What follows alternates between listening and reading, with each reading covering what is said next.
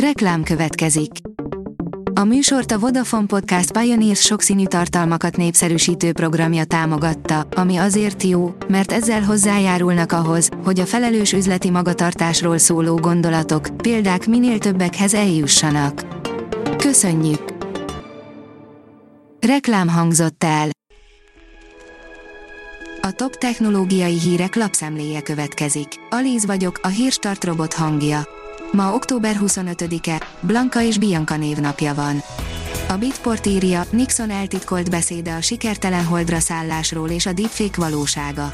A Massachusetts Institute of Technology dokumentumfilmje nagyon hatásosan szemlélteti, hogyan nézhet majd ki a közeli jövőben a dezinformáció, és mennyire fontos lenne a technológiai alkalmazások szabályozása. A Digital Hungary szerint egy hacker feltört egy egész országot az összes argentin állampolgár, vagyis 45 millió ember személyes adatait lophatta el az a hacker, aki hozzáférést szerzett az ország nyilvántartó központjának adatbázisához. A GSM Ring oldalon olvasható, hogy 10.000 mAh akkumulátorral van felszerelve az új Strapa telefon. Már megszokhattuk, hogy az ütésálló mobiltelefonok az utóbbi időszakban méretes akkumulátor kapacitással rendelkeznek. Mutatjuk, hogy az Ulefon újdonsága mit tud. Az Ulefon Power Armor 14 készüléket a kínai cég október 15-én mutatta be, amit mindössze 55 ezer forintért meg lehet vásárolni az AliExpressről. A PC World szerint új perek indultak, többen is lopással vádolják az Apple-t. Egyebek mellett az iPhone-okba került kamera kapcsán áll a bál az almás cég körül. Az IT Business szerint segít a Microsoft a Windows 10-et használóknak Megjelent a Windows 11, de nem érdemes minden Windows 10-es PC-re telepíteni az esetleges kompatibilitási problémák elkerülése érdekében. A Márka Monitor írja, Lányok napja a Magyar Telekom székházában. A Nők a Tudományban Egyesület által szervezett Lányok napján a technológiai pálya különböző szakmáiról tudhattak meg többet az érdeklődő középiskolások. A mínuszos írja, az élő szervezetekről adatokat gyűjtő okos eszközöket fejlesztettek Szegeden az élő szervezetekről adatokat gyűjtő, intelligens szenzorokra épülő rendszereket fejlesztettek ki a Szegedi Tudományegyetem kutatói egy 811 millió forintos uniós támogatást elnyert projektben. A 24.20 szerint rekordmagas a légkör széndiokszid szintje. Hiába a járvány miatti lezárások, tovább emelkedett a széndiokszid koncentrációja.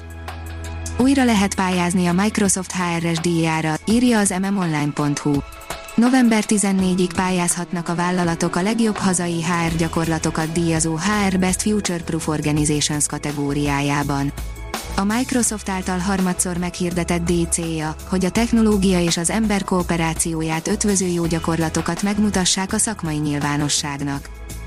A Liner írja, már a NASA vezére sem zárja ki, hogy az UFOk nem e világi technológiával készülhettek.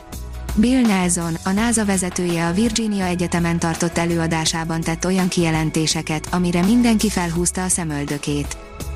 A Tőzsde Fórum szerint a pandémia után a logisztikai ipar gyorsítja a robotokkal végzett automatizálást. Az ABB The New Norm, How COVID-19 has accelerated the switch to robotic automation címen közzétette a logisztikai ipar jövőjével foglalkozó tanulmányát. Megérkezett a kínai űrállomás második legénysége, írja a gyártástrend. Kína kiterjeszti jelenlétét az űrben mégpedig a közelmúltban indította útnak második legénységi küldetését új űrállomására egy Long March 2 FS rakéta fedélzetén. A 168.hu írja Artemis 1, 2028-ra emberek laknak majd a Holdon. Februárban indul a Holdra a NASA Artemis 1 missziója, közölte az amerikai űrhatóság. A Hírstartek lapszemléjét hallotta. Ha még több hírt szeretne hallani, kérjük, látogassa meg a podcast.hírstart.hu oldalunkat, vagy keressen minket a Spotify csatornánkon. Az elhangzott hírek teljes terjedelemben elérhetőek weboldalunkon is.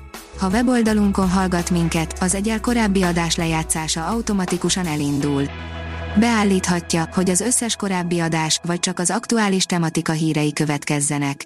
Köszönjük, hogy minket hallgatott!